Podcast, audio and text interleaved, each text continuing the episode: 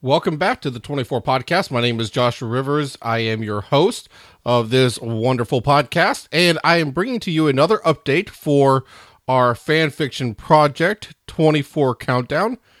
So, if you have not checked that out yet, you're definitely missing a great story, and uh, people are definitely loving it, giving us some great feedback.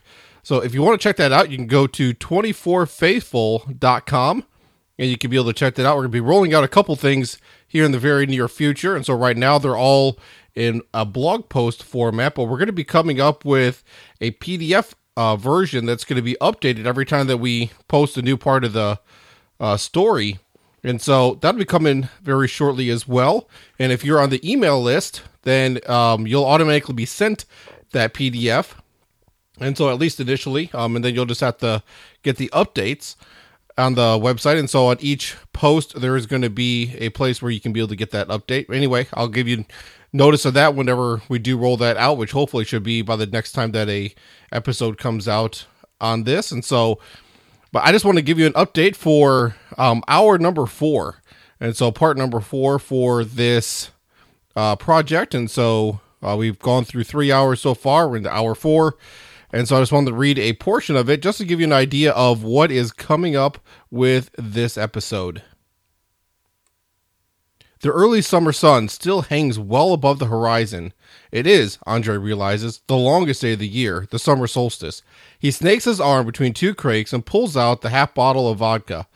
A long and hellish day, even without the extra daylight. Besides all the tension involved in offloading the illegal container, the time it had taken to manage it had set him behind the dock schedule for the rest of the afternoon. Boris, the dock manager, had been insufferable all day. Lifting the bottle to his lips, he takes a long draught, and with his head tilted back, he studies the black plume of smoke rising over the city center. Now, this the rash of countrywide terrorism has finally come to Moscow. He should go home to his family. He walks to his car and gets in, settling the bottle in the front seat next to him. As he clears the dockyard security, instead of heading for the highway, impulsively he takes a right onto a side road. It's too nice out to hurry home. Looking again at the sky ahead of him, the sun is the sun is just beginning to turn the streaking cloud lights in shades of gold.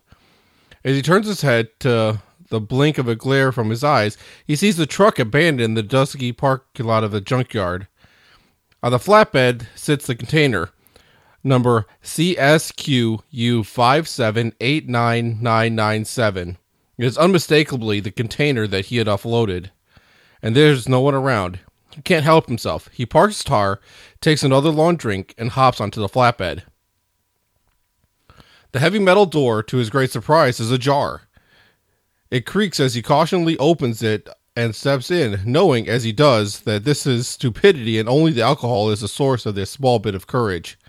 What meets his eye is not empty space, nor an empty or broken crate labeled with nuclear material warnings, which he had sort of expected. Instead, he finds himself standing in a tiny apartment bed, water, toilet, food, and an air supply, all in perfect and efficient place. The container had not contained something, it had contained someone. So that's just a quick little snippet of the first part of this next episode of this next uh uh, I guess we can say episode of the storyline. And so definitely want to encourage you again to be able to go check that out, especially if you want to find out who that is that was inside that container. And so we definitely have some twists and turns coming up. And so uh, here in a couple weeks, we'll be coming out with uh, part number five which will actually be two hours um, will cover two hours of time frame and have definitely more twists and turns as we go into there. Um, maybe a little bit of action uh, that comes in there as well. And so um, and so there's capture and all kinds of intrigue and bringing back of old characters. And so we got a lot of great stuff that's coming up. And so we're definitely excited where the storyline is going. But a couple new writers are going to be help contributing here in the near future as well. And so definitely looking forward to everything that is with this. And uh, there is hopefully some good news that um, it seems like 24 is going to come back in some fashion. And so um, don't know the details yet.